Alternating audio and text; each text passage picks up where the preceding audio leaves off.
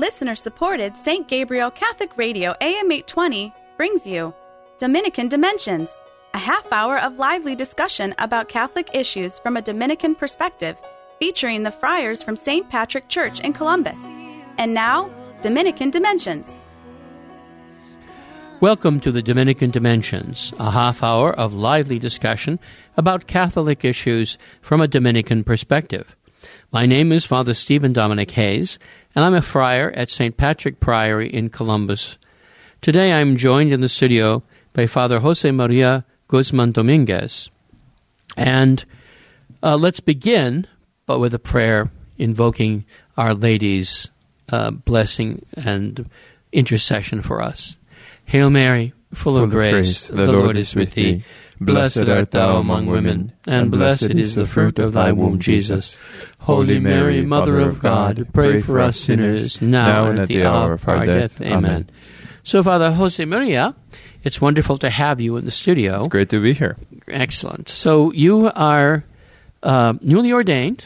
That's right. And uh, and you, uh, you know, just to familiarize our audience a little, because you're a fairly new guest on this show, um, you come, fr- you have an interesting personal history in coming to the Dominican Order. I think.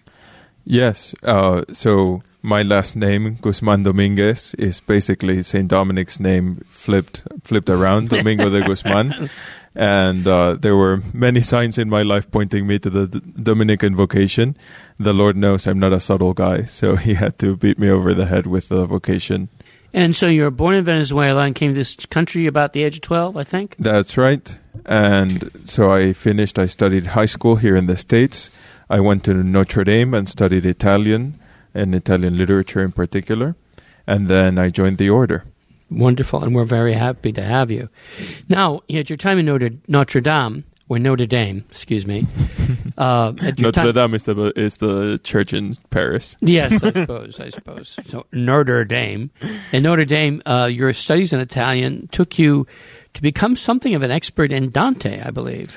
Well, at least an amateur. There's lots of experts who know way more than I do.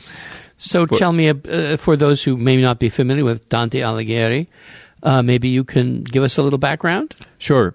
So Dante was born in the 13th century, in 1265 actually. So he's a contemporary of Saint Thomas Aquinas. a contemporary of St. Thomas. He was a teenager when St. Thomas was uh, died, Mhm. and he wrote his most famous work is the Divine Comedy, uh, where he tells of his fictional, maybe fictional, maybe true, uh, voyage through the three realms of the afterlife. So he goes through hell and up through the mountain of purgatory and all over the heavens to get to the the Empyrean where God and the blessed live. All right. And he is the father of the Italian language. His poetry, uh, written in the Tuscan dialect, really set the standard for what now we know as Italian. Uh, and this year, which is a, a providential coincidence with the celebration of the 800th anniversary of St. Dominic's death, it's the celebration also of the 700th anniversary of Dante's death. Hmm.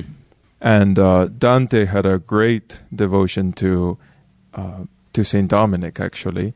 And in the Paradiso, there's even a whole canto, a whole part of the poem that is devoted to the life of Saint Dominic. Huh. Quite interesting. So this and this, of course, has become a a uh, a, a wonderful example of what uh, Catholic faith and Catholic imagination uh, can bring together as a piece of splendid art. The the Divine Comedy is full of the Holy Scriptures, full of the lives of the saints, full of Catholic history up to the time of Dante, and so it's a great compendium, really, a, a great gathering of of Catholic culture and theology, and He has quite a few uh, comments about politics and culture and life in his own age as well, worked in there, I think, right? Yes, he does, and he he suffered part. So he's kind of reputed to be very angry and and condemnatory of of some of his contemporaries, but it also because he suffered from from life in a in a turmoil of of what was just a very complicated society at, at that point, especially in Italy, where uh, the church and the and the civic uh, authorities was in in turmoil. Really, there was a lot of greatness and beauty, and but there was also constant warfare and fighting. And so he was exiled from Florence, which was his native city, uh, for very uh, rude uh, political reasons, and and then he died in exile for all that. So he had political enemies, but reason We're sort of it. familiar, I think, in our own days with uh, countries using proxies to fight their real conflicts with. You know, for instance, uh, in the war in Syria currently, you know, you've got various factions backed by the Iranians and the Russians, the United States, and this is very much the situation of Italy, right? yes. You know, between the Holy Roman Empire and the, what are now the Germanys, France. You know, the, the Holy See. the Holy. See, the papal states that which had a ban. You know, the Pope actually ruled a band across the middle of Italy, and then you've got, you know, people like the the Kingdom of the Two Sicilies further south, which is based in Naples, and its connection. Uh, you know, and as I said, it's all very complicated politics. Yeah.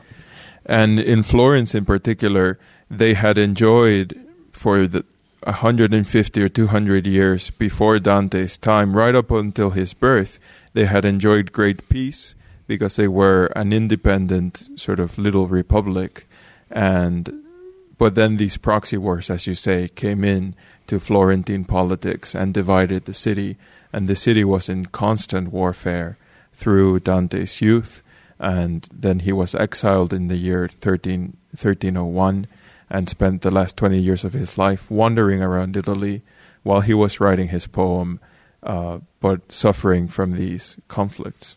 Has he other work besides the He- the, com- the Divine Comedy? The Divine Comedy. Yes, he does. He has uh, a youthful series of uh, of poems called the uh, Vita Nuova, the, the New Life, which is when he was a young man, he fell in love with a woman called Beatrice, hmm who was then uh, later in the Divine Comedy also his his muse, his guide through through paradise into the vision of God. But he has poems to Beatrice uh, that he wrote earlier in life, and he also has a work of political theory called the De Monarchia, hmm where he um, sets forth a vision of the political world where for for him the the true order of the world would come when in Rome there was the pope with all the spiritual authority Mhm. uh, over the whole world and then the holy roman emperor emperor ruling from Rome taking care of all the temporal needs of Christendom and both in the same city. and both in the same city living harmoniously and peacefully This sounds a lot like you know Constantinople, and as I recall, the relations between the Eastern Emperor and the and the Patriarch. yes, they were not, not very peaceful. and in the West, the emperor and the pope were going at each other for, for quite a while as well. But uh, but he saw that God's providence wants unity in the world and wants a sort of diversity within the unity, but all all orchestrated to to a peaceful reign of, of Christ ultimately in, in the world. Right, and maybe it's not until he comes that we're going to get that kind of unity when That's right. that unity is expressed in the one who sits forever on the on the throne of David, his father. And that's one one thing that Dante can teach us is that he was a man who put a lot of hope in his early life in this world, uh, either in romantic poetry, in these sort of lovely dreams of uh, of harmony and beauty that that earthly artist could could make happen, or in in political uh, campaigns and, and a sort of harmony that he was trying to achieve there. When he saw those things thwarted, he turned his hope towards heaven. He turned his hope towards the Lord Jesus. And that redirected his whole life and put him on course to something higher and holier. Uh, which then, the, the witness to this is his great poem, The Divine Comedy. hmm So you want to take us a little bit through the structure of the Divine Comedy, or Sure, let's do that. but let's stop for station identification. So uh, you are listening to the Dominican Dimensions, a half hour of lively discussion about Catholic issues from a Dominican perspective. My name is Father Stephen Dominic Hayes, and I'm a friar at St. Patrick Priory in Columbus. Today I'm joined in the studio by Father Jose Maria Guzman Dominguez, and we've been discussing Dante and Catholic culture. Yes, Father. So you asked me if I could give a little sense of the structure of the Divine Comedy. Uh, it's very Trinitarian. It's all, and Dante was a big numbers guy. So in his poetry, the number three reigns supreme. Uh, the place on three and one. So the whole poem has a hundred what are called cantos. These are sections of maybe 150 verses or so. Uh, Songs, right? Is what it songs means, yeah. exactly that's that's uh, the meaning of the word and each of these uh, cantos then tells a part of the story from his journey from the beginning of the of the poem when he finds himself in a dark wood all confused and this is a an allegory of his sinfulness of his waywardness in life. But then he gets rescued and through a series of encounters with different people, uh, guided first by the Latin poet Virgil, later by his beloved Beatrice, and finally by Saint Bernard when he gets to heaven, Mhm. to, and then by Our Lady to the final vision of God. In these hundred cantos, uh, Dante goes through that whole journey: hell first, then purgatory, then he- the heavens towards the vision of God. And each of all these hundred cantos are divided in three canticles. So Mhm. the first is the Inferno, going through hell, then the Purgatorio, and then the Paradiso. And these, properly speaking, have 33 can- cantos each. The first canto of the whole comedy doesn't really count towards any of the three. It, it's a sort of introduction Right. and then within the the poem itself, and this is amazing. The, each uh, stanza of the poem is three verses long.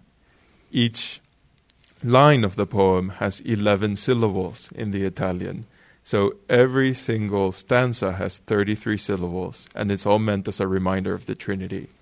That even in the depths of hell, hmm there the, there's a presence of the Trinity. Yes. And This uh, business of being on a journey to which you were you were faced with different conversations, different people, different uh, trials, almost if you wish, or different experiences, reminds me a lot of a chivalric literature of the same period in some ways, as well as some of older, you know, like the matter of Britain with the story of Sir Percival and the Holy Grail, uh, things like this.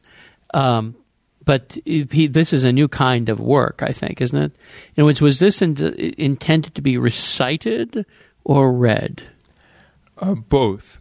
So Dante was writing in, in particular to the literate uh, classes of of his age. So the people who would have read his poems when he published them um, knew and comment. Uh, a witness to this is just how quickly literary commentaries started springing up. Within ten years of Dante's death, uh, there were already a handful of commentaries on the on the Divine Comedy.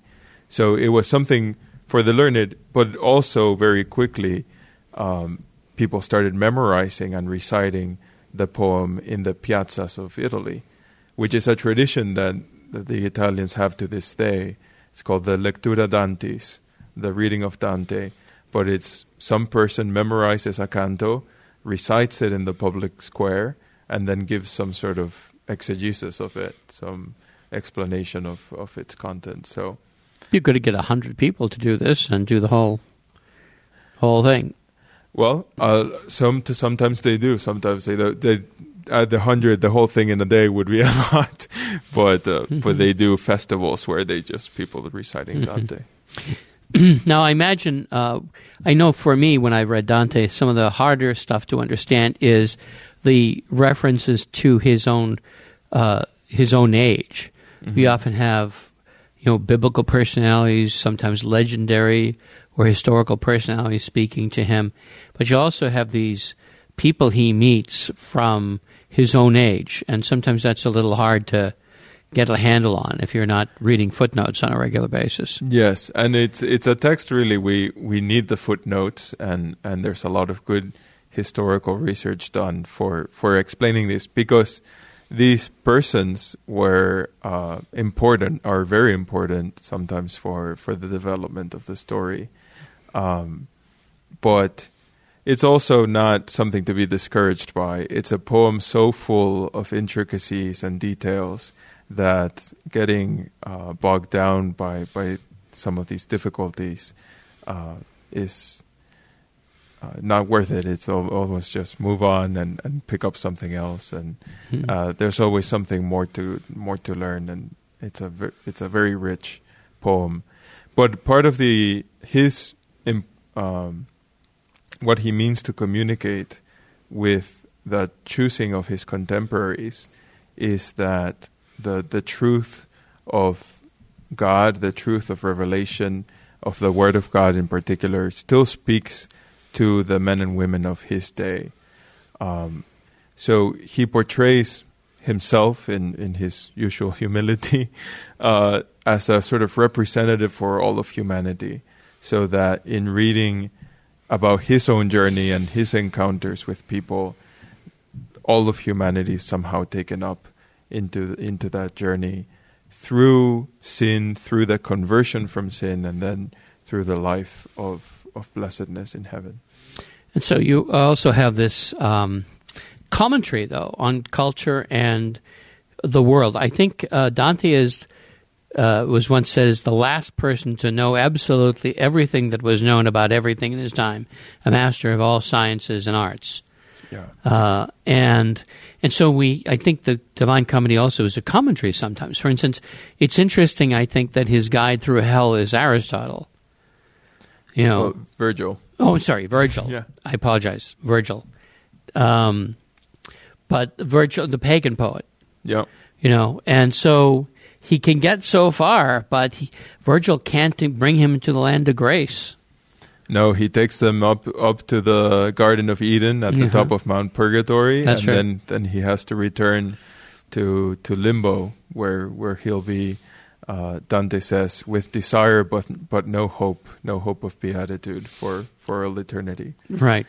Though Virgil is actually an interesting. Uh, Dante raises a lot of question marks and and makes us ask whether his uh, fictional plan of where everyone is for all eternity Mhm. is actually true. That's right. Uh, he he asks questions about that, and he says he'll have to spend a lot of time in the terrace of pride in purgatory. so so Dante Dante's careful to to not make himself God, That's right. but You have, uh, but some of them, the, his treatment of the. I mean, we usually figure, for instance, uh, the common perception of the is the devil engulfed in flames, but that's not the devil in in uh, in Dante.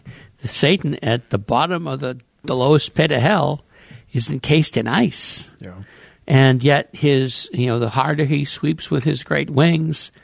You know, to free himself from his from the ice, the harder and firmer that ice becomes under the violence of the winds from his wings. Yeah. You know, uh, you see the futility of this great fallen angel. You know, who um, who whose mouths, whose multiple mouths, are stuffed with the great traitors. Yeah, that's right. Yeah.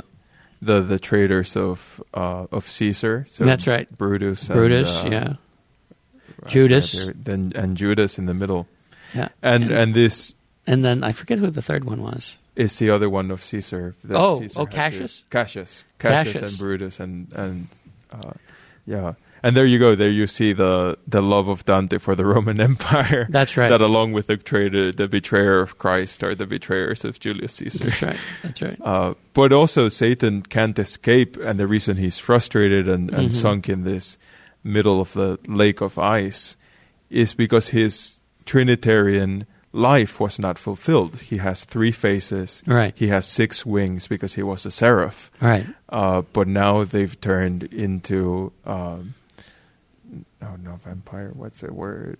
Um, the little flying creatures, flying. Bats. Bats. Thank you. Uh, I was thinking the word in Spanish, but not the English wouldn't come. Uh, he's got bats' wings instead of glorious angelic Right, wings, yeah. and instead he's a, he's a sort of caricature of He's become a creature of the night yeah and yeah, darkness and the abyss. Yeah. So I think it's interesting that he's held in by frozen water, which is not what you'd think. Except, you know, you have, uh, you do have this tradition in the scriptures of him as an abyssal serpent. You know, in that great unformed watery abyss of uh, before light, before there is uh, the rest of God's creation. yeah. And he's so far from the, from the fires, from the warmth of charity, Right. that he's just frozen and dark and that's. No light and no Yeah. and no warmth. Yes. Yeah. But there's there's other surprises in Dante. One of them is the guardian of purgatory Mhm. is the again the pagan poet Cato, Yes. uh, who or philosopher, politician, he was all sorts of things, and who was an enemy of the empire, not a Christian, hmm and also a suicide. And but yet, he will be saved right. because of the mercy of God. And he's put, he'll be the last one out of purgatory because he has to wait for everybody to come in through purgatory. But he will be saved. He will have the saving vision Mhm. of God. Right. So, so Dante Everybody in purgatory in goes to heaven. Right. surprises, all these surprises for us, uh, and even in the in Paradiso, there's uh, in one canto in the heaven of Jupiter, where he encounters the souls of those who were particularly just. He sees a great eagle representing the justice of God and the, the love of God. But in the pupil of one, one of one of the pupils of this eagle, he sees a number of souls arranged around the eye of the eagle. And two of these are pagans. One was a, a friend of Aeneas who Mhm. who saved, who sacrificed his life as Aeneas was going out. This is a person, a man whom Virgil devotes one verse in his great poem, but Dante puts him up there in heaven because he sacrificed himself in a Christ-like way No to better, save his no friend. better, greater love than this, that you should lay down your life for your friend.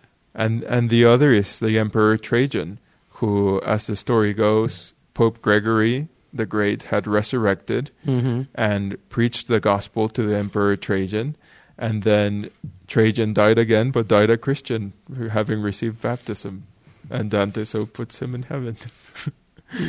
so Well, nice guy for the that's for the one who oversaw the destruction of Jerusalem. yeah. yeah, but it's interesting.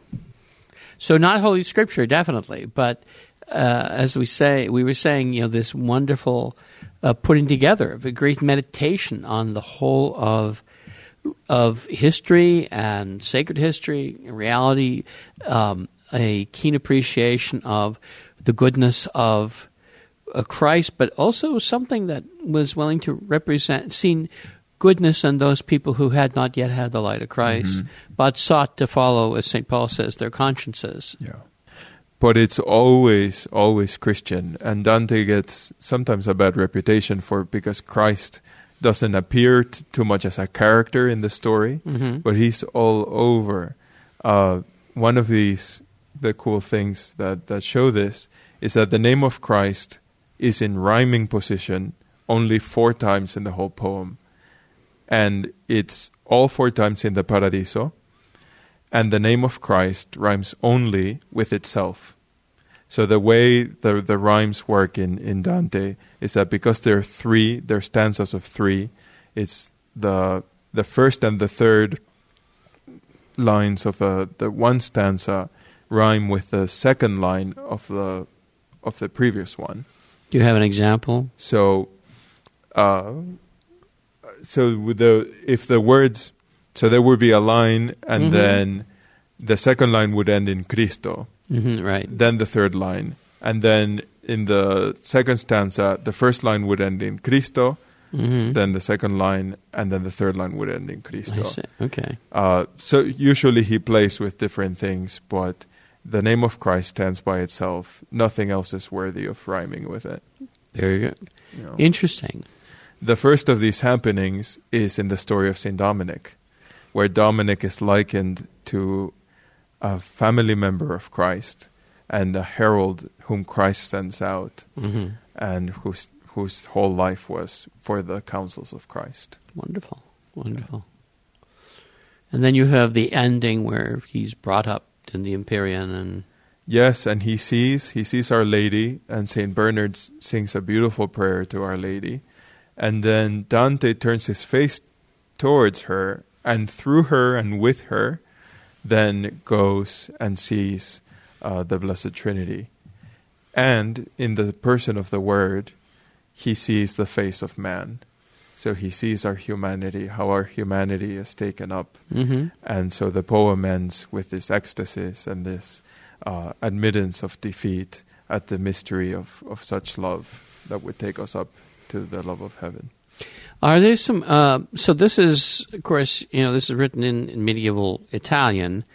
Uh, are there some good editions out there you, you can recommend to our he- listeners? Yes, so I'd recommend uh, Anthony Esolen's translation. hmm Uh, he has some very good notes and a very good translation. And, and he is a, a very fine teacher of, of the poem. I'm putting you on the spot. Do you remember the publisher? Penguin, I think. Penguin. Okay, very good. Okay, well, that seems to be uh, a wonderful place to end our discussion today. Uh, and so let's ask the Lord at this. Uh, let's let's uh, finish now, I guess. Thank you for joining us today for the Dominican Dimensions. My name is Father Stephen Dominic Hayes, and I'm a friar at St. Patrick Prior in Columbus. Today I've been joined in the studio by Father Jose Marie Guzman Dominguez. Let's end with prayer, invoking the intercession of our Holy Father, St. Dominic. O light, of, the Church, teacher of truth, rose of patience, ivory of chastity, freely you have poured forth the waters of wisdom. Preacher of grace, unite us with the blessed. Amen. Dominican Dimensions is a production of listener supported St. Gabriel Catholic Radio AM 820. Archives of Dominican Dimensions and all of our locally produced programs are available at stgabrielradio.com.